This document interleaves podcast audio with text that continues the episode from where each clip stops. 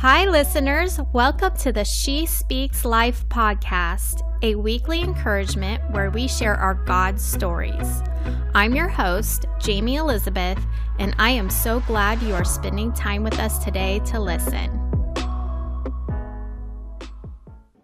Hi, everyone. I am so honored to have on here this week Tina Yeager on this podcast. Hi, Tina. How are you? I'm great. How are you today, Jayme?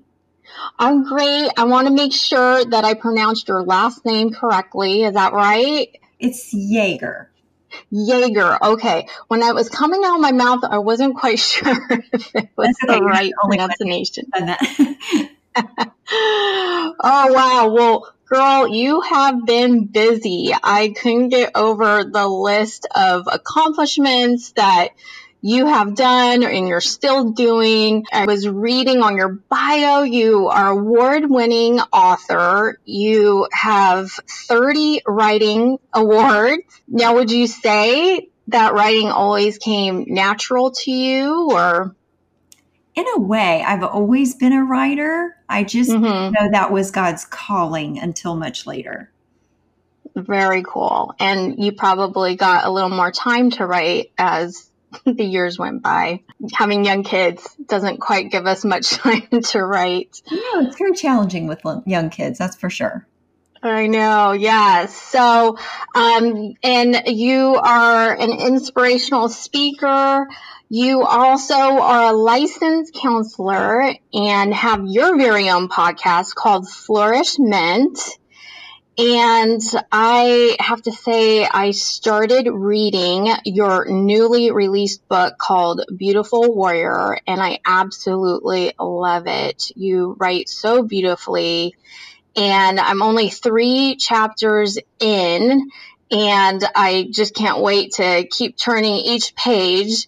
You know, you just share candidly about your struggles with unhealthy self esteem and insecurities, which God knows we have all struggled with that from time to time. So I, I can't wait for you to share your hope and encouragement that you found through those struggles and just share with us your your God story, your testimony. Thanks, Jayme. It was a hard book to write, I have to say. Of, of mm-hmm. all the things I've ever written, when you write a personal story, it's like bleeding onto the page. You may have already heard that from other authors before, but mm-hmm. it's, it's easy to write a fictional story. It's easy to write poetry. It's easy to write uh, nonfiction that's just clinical. But when you write your own story, and especially when you write something that's centered on low self esteem, all those old attacks are going to come forward because the mm-hmm. enemy wants to attack us in our area of purpose and calling. So, if we're called to encourage people in an area of confidence, he's going to constantly attack us and tell us, no, this isn't good enough. This isn't good enough. And this is terrible writing. And this is unpublishable. I mean, it was just really difficult to get through the writing of that book. So, yeah. I'm glad that I did, but it was really hard. I had to hire an editor to help me be objective about it. So, yeah, I bet. I know when you write from such a personal place, it just leaves you so exposed and the raw feelings and, you know, it, you're you're putting yourself totally out there, right, for the public to read about. Yes. And you're going back and reliving those feelings of uh, low self esteem as you're writing about them. So, mm-hmm. anyone that writes a personal story, it's always good to have somebody with you in that process because it's very hard. Mm-hmm. So, where did the struggles, where, where did it begin for you and the destructive way of thinking about yourself? I think it began in young childhood because I was so isolated from other kids. I didn't really relate well to kids my own age. I was kind of a strange, odd kid that just was the the weird, nerdy person. I didn't mm-hmm. really have a lot of friends. I had more people that would make fun of me and push me outside of the social circles. So even though I had a relationship with God as a child, I still felt like I wasn't lovable. Mm. And I had great parents. I know a lot of people struggle with low self esteem because they come from backgrounds of abuse. That was not the case with me. And I don't want to compare my story with anyone else's story because I think every story is valid in its own right. However, my story didn't come from a history of abuse or neglect. I was simply very, very profoundly alone as a child. And I felt like it was because I didn't have a personality that was lovable. I wasn't a good enough person. I had some qualities that were okay about me, but they were never quite good enough. And as I got into middle school, I thought maybe if I were thin enough, Mm-hmm. Maybe if I covered myself with enough veneers of looking acceptable, then people would let me stand close to them, even if they didn't really like me that much. So I would have settled just to be on the outside edge of social circles by trying to be thinner, by trying to fit in, by trying to almost blend in because I was so thin and unnoticeable that I didn't have anything offensive enough about me for people to have reason to reject me any further. So I developed an eating disorder. Mm. And um, that lasted for eight years. And the thing that finally broke that eating disorder was when I, I kind of went wild in college and was trying so many inappropriate ways to try to feel accepted in social groups. And I ended up being pregnant and I felt that my child's health was more important than anything emotional that I was suffering with. Mm-hmm. So that was what transitioned me from the eating disorder. And my focus on the child that I was about to have made me focus on love instead of on what I lacked. Mm. And that was the beginning of that healing process. The Lord took me back to Him back to seeking relationships in church because I knew I needed to have something better than what I had to offer at that moment with zero self esteem mm-hmm. for a mm-hmm. child. I needed to become a mother, I needed to become something stronger. So, out of my love for my child, I was able to develop more of who I needed to be as a person, as a woman, and become stronger. And yet, I still had issues with doing that on my own. I didn't have professional support. I didn't have a circle of fellowship like I would recommend for anyone to get. I struggled through that journey all by myself. It took way longer than it needed to.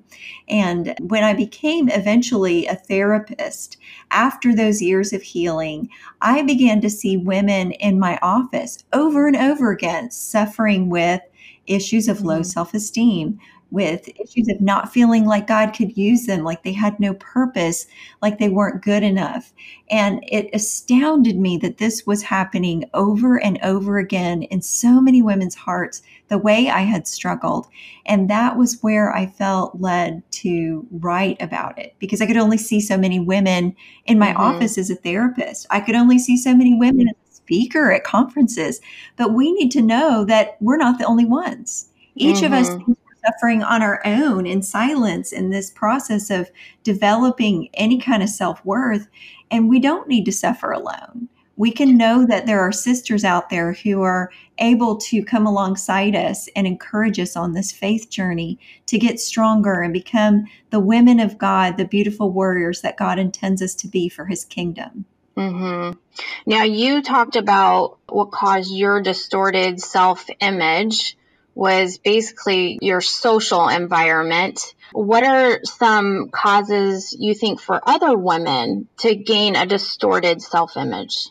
Well, we see a lot of sexual abuse among children mm-hmm. and teenagers and even adult women. And if you add up all of those age ranges, the estimate that I've heard recently from an expert in the field is that 70% of women have been abused at some point in their lives to some degree. Right. That's a huge number. That isn't different inside the church or outside the church. Mm-hmm. So that can definitely be a source of distorted self image and low self esteem, whether it's physical abuse, sexual abuse, verbal abuse, emotional abuse, neglect, mm. any of those things can distort our self esteem. We can also have issues because of the way culture teaches us to compare ourselves with one another. Yeah. Mm-hmm.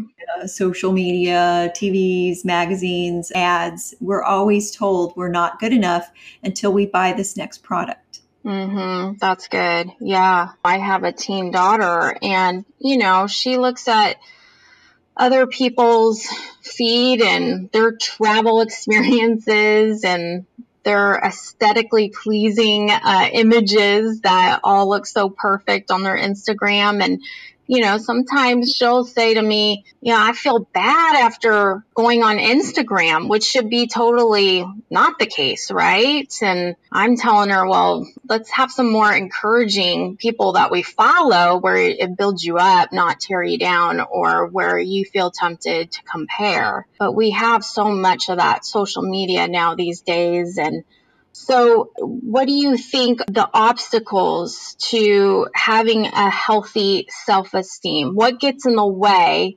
I know we covered, you know, social media, but how can we get through those obstacles of having a good self esteem? We need to recognize when we are putting ourselves down in our heads the negative messages that we're sending ourselves on a regular basis. Mm-hmm. And we don't mm-hmm. recognize we're doing it because we get so comfortable with it, so yeah. familiar with putting ourselves down. You would never talk to your daughter that way or your best friend that way. And yet you mm-hmm. would say mm-hmm. to yourself, anytime you make the tiniest mistake, I'm so stupid. I always this, I never that. You, you mm-hmm. use these hyperboles and these horrible, slanderous statements against yourself over and over again. And if you start recognizing the things that you say to yourself that you would never say to a friend mm-hmm. and pull those out and find a truth in God's word that God says you are not that, but instead this. God mm-hmm. says you are created in his image. You are the apple of his eye. You are fearfully and wonderfully made. Find those esteeming scriptures and put the truth about who God says you are in place of those negative images. And we need to do that over and over again before it changes our default setting of slandering ourselves and becoming our own worst enemy into becoming our own best friend. Mm-hmm. You have mm-hmm. to live with yourself for the rest of your life. So it's you might as well be friends with her. Yeah. When did you feel there was just this turning point for you when when you were going through the struggles of self-esteem and I know the book is probably going to take us through that, but if you want to just share with the listeners, when was that turning point where you were feeling like, wow, you know, this is the remedy to my my issues?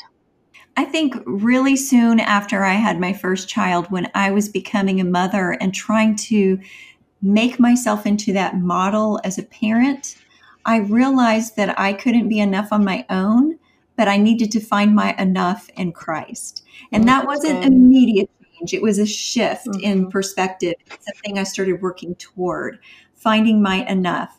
And that isn't in me by myself. I'm not going to be enough by myself. Mm-hmm. I continued to ask that for years and years and years. And one day God finally said to me, Well, you're right. You're not enough. I am. Yeah. And together we will be.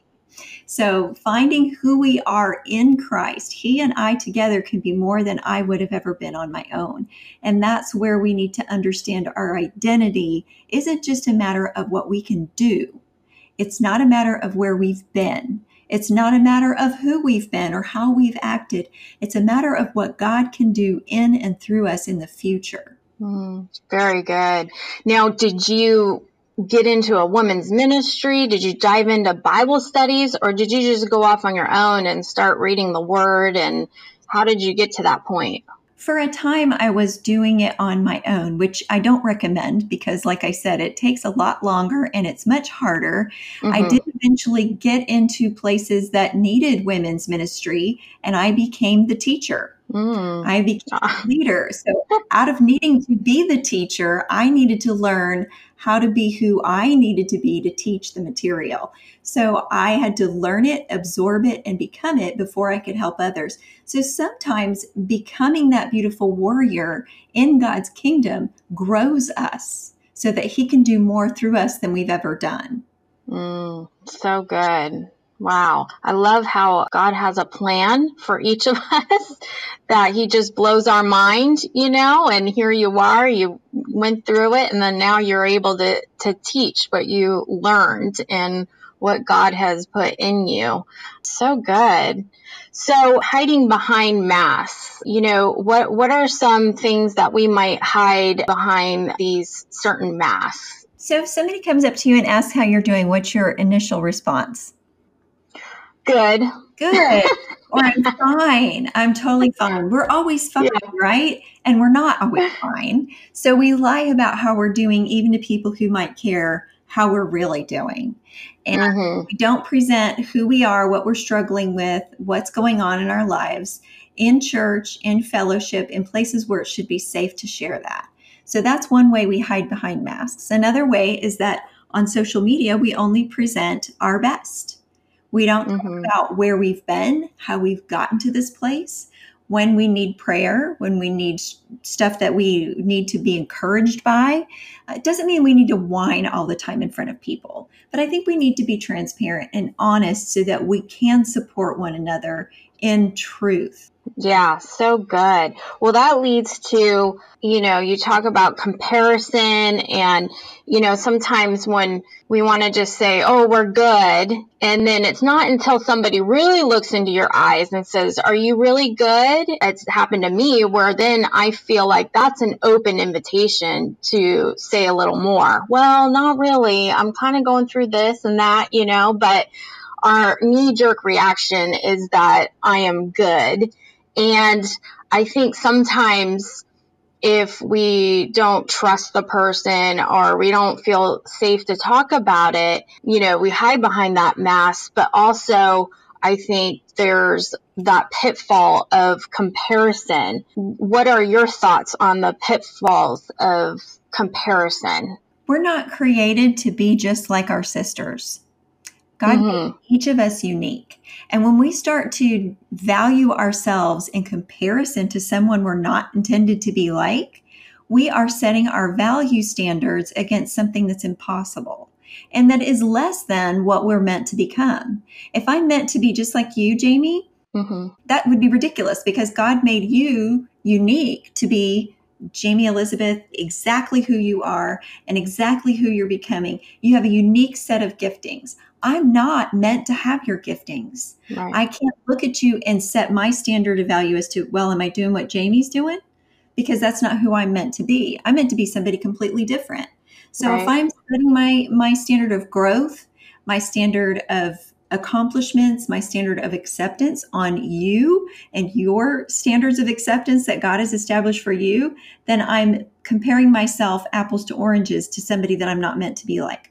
And then in comparison, we also pit ourselves against one another and we open the door for envy. And envy makes us enemies with those that we could be stronger in relationship with. Mm, if we're mm, diverse, and I can, I can, I can use giftings that you have as complements to the giftings that I have. And when we work together and we collaborate instead of competing, then we're stronger together. Mm-hmm. Yeah. And we're working in orchestra as the body of Christ, not in competition with one another, putting each other down and trying to race to get ahead of each other. That's not how we're designed. We're meant to function in relationship the way the Trinity functions in relationship. The Father is unique to the Son, is unique to the Spirit, but they are all one, and they are all of one mind and one will and one God ordained purpose that they fulfill together in concert with one another from their unique and specific functions as part of God. So we, as the body of Christ, are meant to follow that model and work together in concert with one another and complement each other so that we're stronger together and that we're working as one in unity. Mm, so good. So, did you always know you wanted to write a book? It, I know it's it's called Beautiful Warrior: Finding Victory Over the Lies Formed Against You. When did God inspire you to start writing this?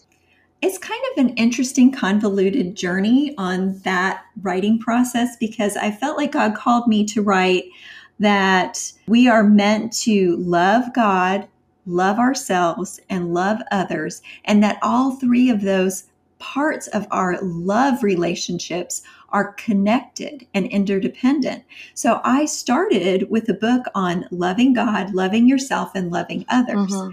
And it was rejected and rejected and rejected. It's too big, it's too broad, it's not going to work, it's not going to sell. And I kept getting the same feedback over and over again. So I shoved it aside and I pursued some other projects for a while.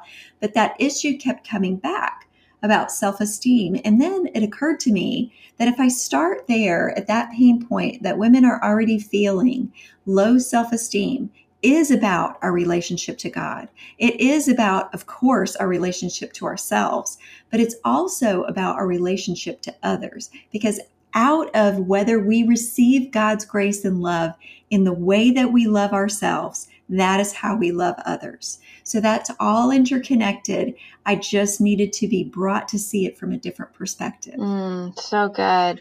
Well, I love your transparent story that I have read so far in your book, and I can't wait to keep reading about it. I know people can really relate to having that distorted view of themselves and the low self esteem and the insecurities. And like you said, it's a constant battle every day to get rid of those lies and know the victory that we are already in in Christ. And that's truly where our identity lies in is what Jesus, his word tells us. So you have your own podcast. Did that come after the book released or during that time? And, you know, God wanted to use your voice in, in a way where it could be sent out anytime, every week.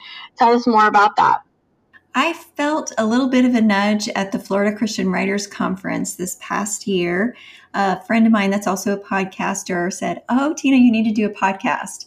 And I kind of brushed him off and said, You know, that's just one more thing I'd have to add to my plate. I don't know if I could do it well because I have so many other things to do. And I don't know about that. And he said, No, you really need to do this. And so I said, Okay, I'll go to your class and it was actually his son leading the class. And I'll learn about it just in case that's something God chooses for me to do. And then a couple of months after I took all those notes in that class, somebody else said, Tina, you need to do a podcast. And I thought, okay, this keeps coming up. so this has got to be something that God keeps putting in front of me. When He keeps telling you the same thing over and over again, eventually, even for the most stubborn of us, it'll get through. Yeah, yeah. So, I, I always like to say, if it sticks, like if it's not going away, it's pretty much God telling you to go do it. It's not leaving you. Exactly. So I I decided that was something I felt like God was prompting me to do. And then once I started doing it, I have loved it. I get to talk about other people's stories, interview other people. It's so great. Mm-hmm. I've really enjoyed um, being able to find encouragement from other people's backgrounds to share with audiences. I love it so much. I've really, really enjoyed that process. And like a crazy person, I actually launched the podcast the month before I launched my book. Mm-hmm. So I both of those things pretty much at the same time. I wouldn't recommend doing that either because that's a little bit hectic, yeah. but it's how worked out. It's such a blessing and like a trifold. I explained this earlier on one of my podcasts on, you know, it blesses us to be able to listen to the guests that come on here and share their story and how much of an encouragement is to us. But also what I found was when people came on to share their story, they were blessed to be able to talk about it because it's not every day where we get to talk about what God has done in our life or, you know, this topic that you're so passionate about sharing. And so it blesses them, it blesses you, and most of all, it blesses God, it glorifies his name. And this is why we do what we do is to be a light and shine his name throughout. So, well, great. I think the more podcasters to proclaim his name, the better. And would there be any takeaways that you would want to share with the listeners. You had so many great nuggets of wisdom here, but maybe something for them to noodle on and if there was anything left out. I just want to encourage those women who feel like they're having a hard time moving from a place of being trapped in shame and low self esteem toward that idea of beautiful warrior. That may seem like an impossible goal, but it isn't about what you can do on your own. And I want to encourage you to understand that your first step can be taken because of love. Think about that person that's going to benefit from your growth, from your strength that other woman who is suffering in silence that God has purposed for you to reach. Do it for her. Do it for the people in your life that are going to be blessed as you mm-hmm. grow stronger. And just take one step to reach out to find healthy, encouraging, supportive people to surround yourself with in life that can be God's hands and feet for you to encourage you to grow and become the woman that God created you to be. Not perfect, but strengthened by His Spirit and strengthened by your sister warriors to fulfill His purpose and potential in the kingdom of God. Mm, so good. Well, I know you do so many things for his kingdom. And where can people connect with you? I know you provide so many services. You're a life coach, a writer coach. Maybe give a, a place where everyone can just find you and, and reach out and get your book because it is amazing. Mm-hmm. Thank you so much. You've been such an encouragement today.